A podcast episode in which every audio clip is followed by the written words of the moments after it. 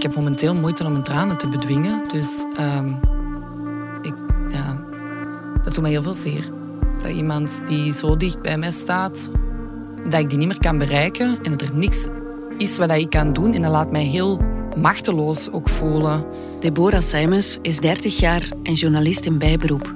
Zeker omdat het gewoon ook echt een... Het is echt een slimme madame en die heeft echt wel wat in haar mars. En ik vind dat zo jammer dat hij haar leven vergooit.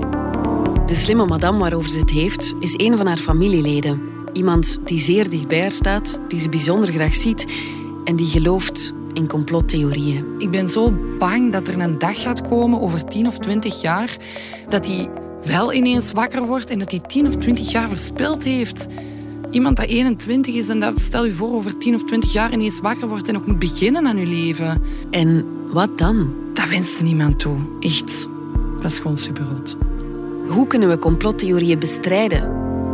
En waarom is het zo belangrijk om dat te doen? In vijf afleveringen gaat de Standaard samen met het Hannah Arendt Instituut op zoek naar de drijvende krachten achter complottheorieën. Ik ben Lies Bonduel en dit is Het Complot tegen de Waarheid. Aflevering 5 over de bestrijding van complottheorieën.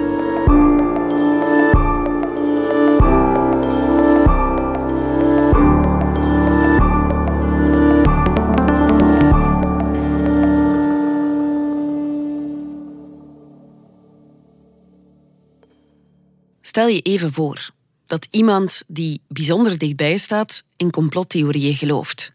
En dat die theorieën hem of haar zo opslokken dat jullie band verandert. Waar ik vroeger een goede band met dat familielid had, merk ik nu dat er alleen nog maar discussies zijn. Er is alleen maar ruimte voor elkaar op elk klein ding te moeten pakken. Er wordt maar één ding gezegd. En dat voelt voor haar of voor mij ook, daar moet ik eerlijk in zijn, gelijk als een aanval eigenlijk. En je bent alleen maar ruzie aan het maken.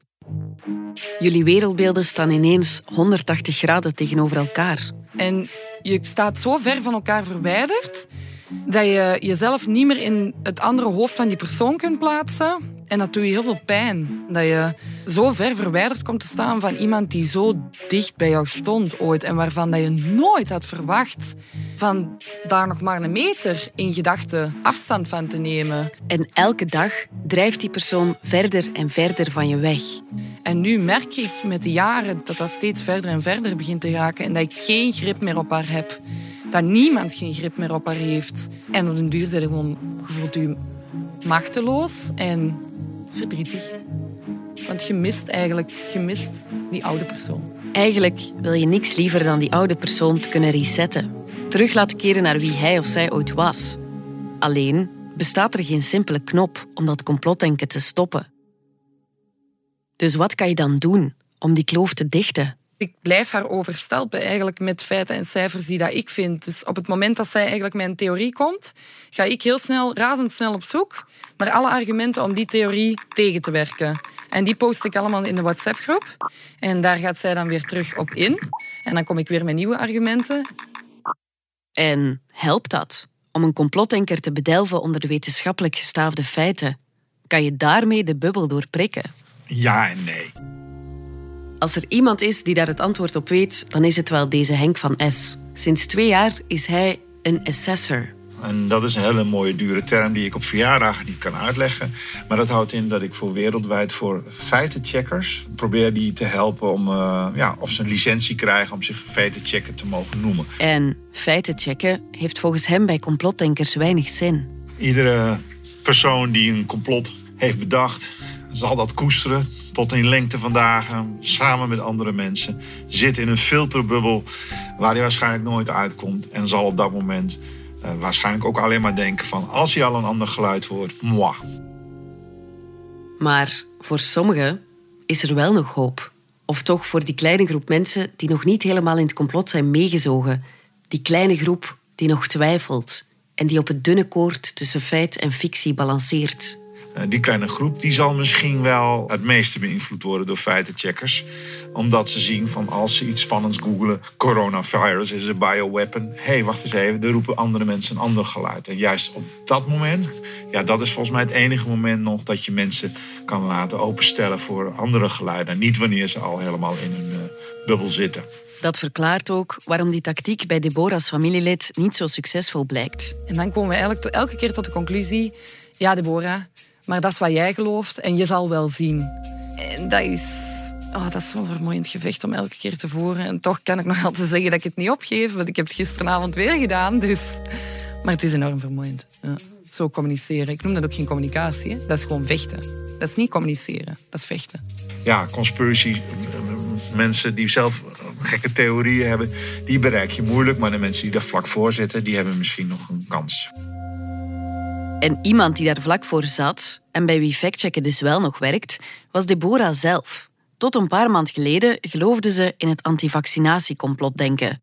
Tot haar dichte familielid op een dag kwam aandraven met een theorie over QAnon. Met een theorie over dat er zogezegd een pedofiele netwerk onder de grond ergens zou zitten die dat daar kinderen zou vasthouden. En dat hoorde dan bij de QAnon-theorie. En dat was eigenlijk echt het moment dat ik dacht... Deze gaat veel te ver. Dit kan niet. Dit, dit kan gewoon niet waar zijn. Ineens was de illusie doorgeprikt.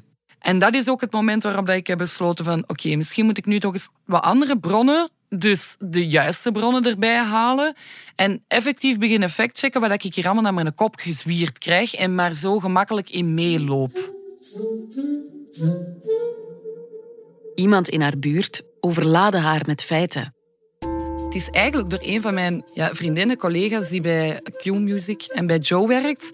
Die heeft mij wel even zo flink wakker geschud, ook een keer van yo, dat moet je echt niet in twijfel trekken. En dat is echt niet oké dat je dat denkt. En hier, jongen, en die overlaat mij ineens gewoon met allemaal feiten en cijfers.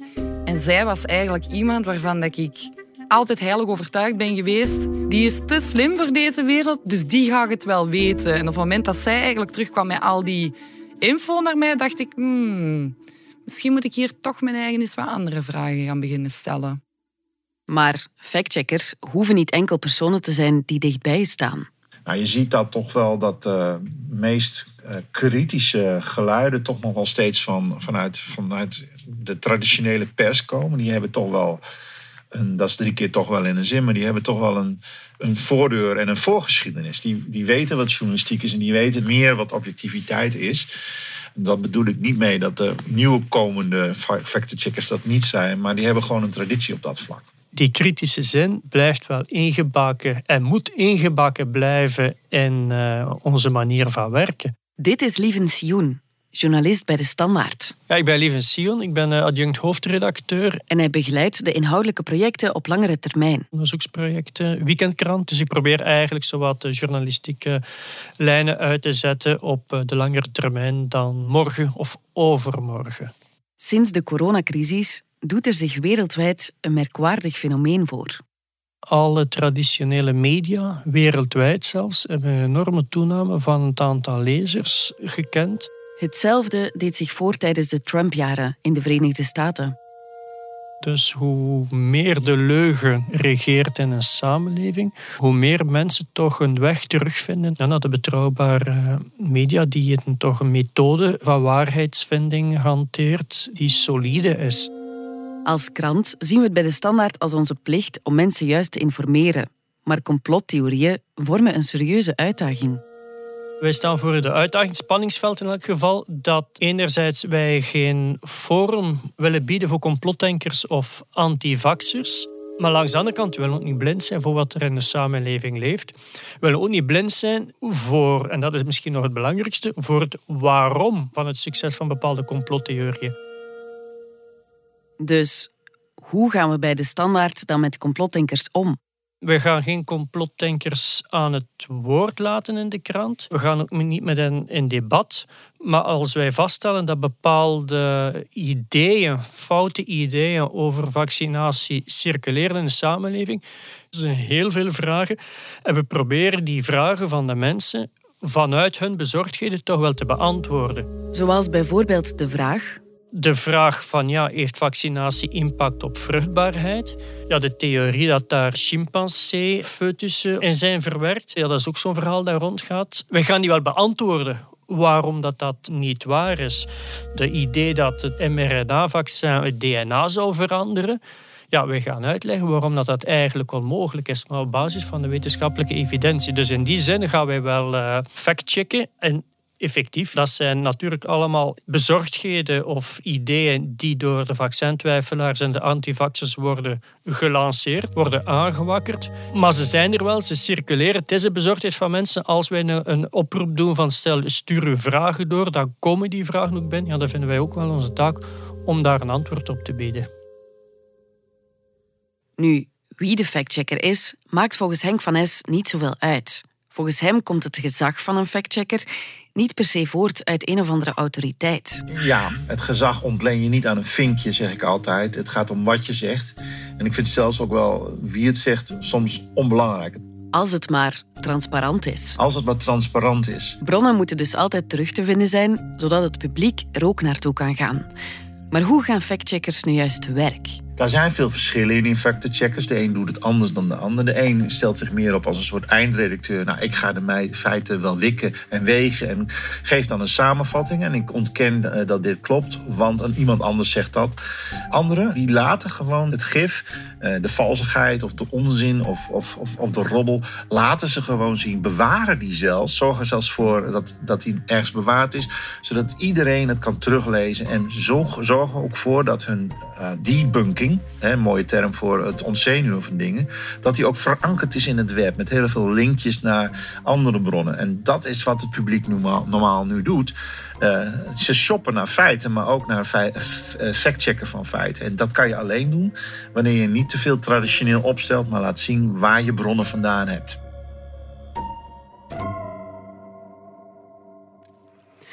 Moeten sociale mediabedrijven dan ook steeds vaker als gatekeeper optreden? Of censureren? Daar heb ik moeite mee omdat als je het publiek wil waarschuwen, moet je dat ook zo transparant mogelijk doen. Je kan het niet doen door te zeggen: ja, uh, hey, uh, er bestaat iets wat u niet mag zien. Maar geloof ons maar dat het, dat het niet klopt ja, dat, dat, dat gaat niet in een publiek wat ze, naar zijn eigen feiten shopt. Die wil zelf kunnen controleren. Die wil zelf kunnen zien, ja, maar waar staat dat dan? Dan laat me dat zelf eens even lezen. Dus in een volwassen maatschappij uh, is dat op termijn denk ik wel nodig dat je die feiten laat bestaan. En desnoods dan een disclaimer erbij doet. En wat dan met politici die leugens of complottheorieën verspreiden? Werkt het om zo'n figuren van online platforms te verwijderen? Dat er mensen zoals Trump die tot geweld oproepen worden verwijderd, dat is tot één ding toe. Maar in mijn eigen uh, Twitterfeed heb ik 23 andere dictatoren die op Twitter uh, zitten, heb ik ook uh, geanalyseerd en, en die worden met rust gelaten. Dus er zit iets heel subjectiefs nu in op dit moment. Van wie dan wel en wie dan niet. En kan de overheid iets doen? Kunnen zij een rol spelen bij het factchecken? Op het moment dat ik een overheidsoplossing eh, zou zien die zegt van wij Vlaamse overheid adviseren blijven met je poten daarvan af of uh, geloof dat niet, denk ik dat dat niet gaat werken. Uh, op het moment dat je daar grassroots organisaties, zoals er in het EFCN zit, met ja, factcheckers, met mensen die zich op hetzelfde niveau oriënteren op het web, als, als nu gebeurt van de mensen die die dingen geloven. Ja, daar heb ik meer, meer geloof in. Het moet de authenticiteit moet vooral voortkomen uit de manier waarop die feiten tot stand komen. En volgens mij is dat voor een overheid ondoenlijk om, uh, om dezelfde toon aan te slaan en dezelfde transparantie.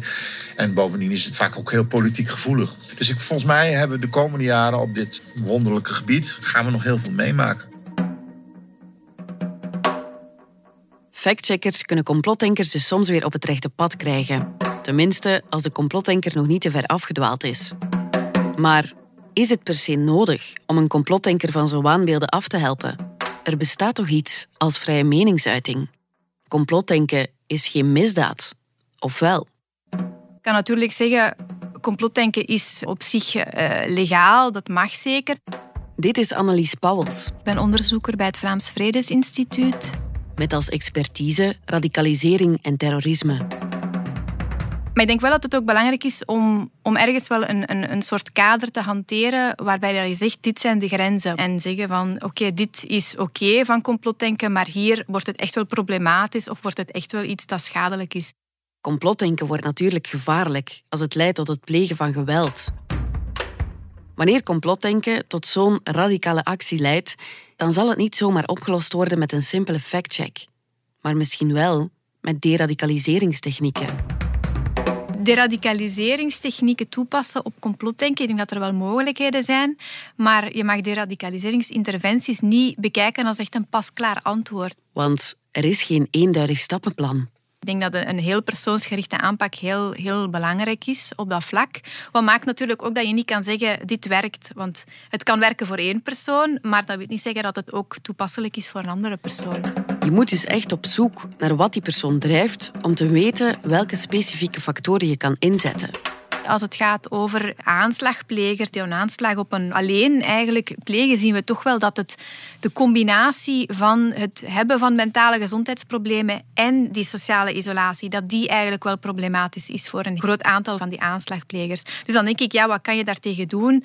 In eerste instantie kan je bijvoorbeeld een drempelverlaging doen. Het maken dat mensen op een gemakkelijkere manier eigenlijk mentale gezondheidsbegeleiding kunnen gaan doen. Dat zijn heel belangrijke zaken. Maar ook bijvoorbeeld zien dat mensen die wel met persoonlijkheidsstoornissen zitten, dat je die eigenlijk zoveel mogelijk toch betrekt in de samenleving. Eerder dan ze verder wegduwen, zodat ze juist op het, bijvoorbeeld op sociale media wel hun gevoel van bijhoren vinden. Maar het kan ook heel praktisch zijn. Door mensen bijvoorbeeld te helpen aan huisvesting of aan het vinden van een job, het vinden van een nieuwe netwerk. Als ze bijvoorbeeld echt in een extremistische beweging betrokken zijn, is het voor zulke mensen soms heel moeilijk om zich daaruit terug te trekken. Dus het bieden van een alternatief, van dit kan je helpen om, om die oude sociale contacten aan de kant te laten. Ik denk dat dat wel heel praktische zaken kunnen zijn. Maar het is niet omdat je deradicaliseringstechnieken toepast dat ze ook gegarandeerd slagen. Ik denk dat het heel moeilijk is om te zeggen wat nu eigenlijk de slaagkansen zijn van deradicaliseringsinterventies. Want wanneer kan je stellen dat iemand gederadicaliseerd is? Na vijf maanden, is dat na een jaar? Ja, gaan we dan verder naar tien jaar? En ik denk dat je ook moet rekening houden met dat in het leven van een persoon er altijd nieuwe zaken kunnen omhoog komen, waardoor dat die juist terug gedestabiliseerd wordt en misschien terug juist ja, radicale ideeën terug gaat eh, proberen op te pakken. Iemand die geradicaliseerd is, kan door verschillende factoren beïnvloed zijn. Dus dan moet je echt wel gaan uitmaken, heeft dit nu gewerkt? Of is het omdat we iets anders hebben toegepast? Dus je, het is heel moeilijk om al die verschillende factoren uiteen te halen. Het is eigenlijk, je moet het echt zien als een, als een compleet plaatje van op maat gemaakte aanpak die kan werken voor die persoon.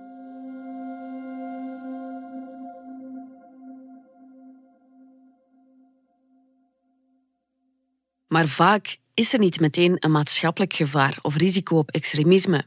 De kans is groot dat je iemand uit dat konijnenhol wil sleuren, simpelweg omdat die persoon dichtbij je staat en je er alles aan wil doen om jullie band te herstellen. Ik ben soms na een uur of twee uur discussiëren of een dag, ben ik zo kapot en zo leeg dat ik mijn avondafspraak moet afzeggen. Omdat ik gewoon geen energie meer heb om aan iemand anders te geven. Omdat je familie erdoor wordt ontwricht zoals bij Deborah. Ik krijg ook heel vaak van mijn huisgenoot te horen: wanneer stopt het, Deborah? Wanneer stopt het met zoveel energie daarin te steken? Dat is het niet waard. En dan zeg ik: als het uw eigen familielid zou zijn en je zou er zoveel om geven, ik denk dat je hetzelfde zou doen. Je, je weigert op te geven, want opgeven betekent ook akkoord zijn met uw familielid. Eigenlijk een beetje te verliezen. En daar ben ik nog lang niet aan toe. Je verliest die persoon aan een alternatieve realiteit. Dus wat kan je in zo'n geval doen om die persoon terug te winnen? Als je wat aan complotdenken wilt doen, aan de extreme en excessen daarvan en aan de mogelijke gevaren die het met zich mee kan brengen, is het zo belangrijk om de dialoog aan te gaan, om die mensen binnenboord te houden.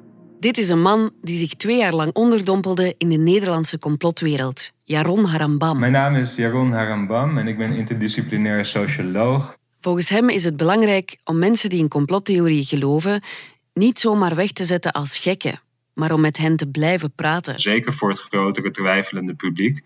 Om te zorgen dat die niet in een extreme, ja, geïsoleerde hoek komen te zitten en dan heel snel kunnen radicaliseren. Want vaak ligt er iets aan de basis van die complottheorieën? Vaak zitten er in die complottheorieën wel elementen van gegronde maatschappelijke kritiek of zorgen of belangenverstrengelingen of misstanden, et cetera, die niet aangeraakt of serieus genomen worden door te blijven hameren op wat er niet klopt aan het verhaal van die complotdenkers. Nou, dat is eigenlijk wat, je, wat ik ook zie in mijn onderzoek, is dat dat ook weer leidt tot een polarisatie en een radicalisering van die complotdenkers, omdat ze het gevoel hebben niet serieus genomen te worden en niet gehoord te worden in de kritieken die ze ook hebben. En dat is ook de reden waarom factchecken volgens hem niet werkt als iemand al te diep in het complotdenken verzonken zit. Want het focust op wat er allemaal niet klopt. Dit is een soort van symptoombestrijding. Door niet na te gaan waar die ideeën vandaan komen, wat die betekenen voor die mensen, hoe die eruit zien, waar het over gaat eigenlijk inhoudelijk. Dus ik denk dat het vaak veel ja, strategischer en handiger is en beter is om die elementen waar wel legitieme kritiek zitten in die complottheorie, om die wel te beamen en dat, daar, daar ook wat mee te doen. Niet om de hele zooi meteen weg te zetten als irrationeel en idioot. Maar is het dan niet gevaarlijk om het gesprek aan te gaan met een complotdenker? Als je complotdenkers als ernstige gesprekpartners voorstelt of accepteert, ja, dan bestaat het risico toch dat die theorieën eigenlijk geholpen worden dat je hun opvattingen valideert? Mm, nou kijk, ik denk dat het belangrijk is om duidelijk te maken dat proberen te begrijpen en erkenning geven is niet hetzelfde als goedkeuren. Maar hoe gaat dat gesprek dan in zijn werk? Wat ik in mijn onderzoek eigenlijk probeer te doen de hele tijd, is door naar die motivaties door te vragen. Van waar komt het wantrouwen vandaan? Wat voor ervaringen heeft u gehad in het leven? Uh, welke zorgen heeft u? Waar maakt u zich druk om? En ik denk dat als die zichtbaar worden gemaakt, dat daar vaak wel een gesprek over is, zonder die meest extreme uitingsvormen te legitimeren of een podium te geven. Het is niet altijd het makkelijkste parcours. Mensen die al diep in het complotdenken verzonken zijn, voelen zich vaak ook geïsoleerd, gestigmatiseerd, in een verdomhoekje geplaatst. Dus zij staan ook niet meteen te springen om altijd aan het gesprek deel te nemen. Het kan ook wel eens fout lopen. Er zijn bepaalde momenten geweest dat ze wel heeft gebroken met mij. De rest van de familie is ook iets ontvankelijker voor complottheorieën dan ik, die dat er echt lijnrecht tegenover staat. En zij heeft mij toen toch wel een drietal, viertal maanden van WhatsApp verwijderd. En toen was er dus echt ja, geen contact op dat moment. En als ik dan in dezelfde ruimte kwam waarin dat zij was, zei die nog geen goeiedag. Geen hallo, niks. Wij meden elkaar gewoon echt alsof dat wij elkaar niet kenden. Ja, dat is echt... Maar als ik er nu aan terugdenk, dat was echt zot eigenlijk. Ondertussen probeert Deborah om gesprekken met haar familielid te blijven voeren. Maar er is nog iets wat ze ook probeert te doen. Dat vertrouwen terug te winnen, dat eigenlijk ergens along the way verloren is gegaan. In plaats van te factchecken. En misschien moet ik een stapje terugzetten daaruit en het bekijken vanuit een emotioneel perspectief. En eigenlijk lief zijn en zeggen: hey, ik weet dat het super moeilijk is voor iedereen op deze moment. En het is oké dat je vertrouwen ergens kwijt bent geraakt. Kan ik iets doen om dat vertrouwen terug te herstellen? En ja, proberen die band ook eerst te herstellen. Dat zij u ook gaat vertrouwen en dat ik haar terug kan vertrouwen. En misschien komt er dan terug een opening om wel een normaal gesprek te hebben. Het is daar denk ik dat ik meer op moet gaan focussen dan enkel te blijven in discussie gaan en te blijven overstelpen met feiten. En zo blijft Deborah dus hopen dat ze op een dag weer normaal met haar familielid kan communiceren. Ik blijf dat hopen. Ik blijf hopen dat er echt een moment komt waarop dat ik die kier krijg om haar te overtuigen dat de wereld niet zo slecht is.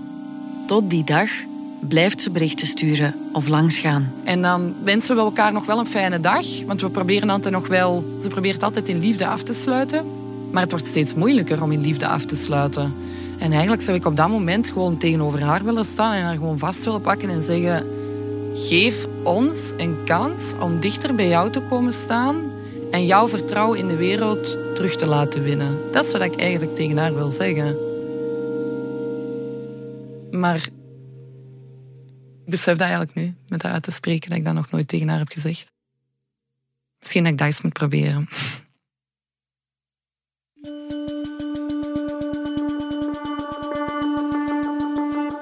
Dit was Het Complot tegen de Waarheid, een podcastreeks van de Standaard en het Hannah Arendt Instituut.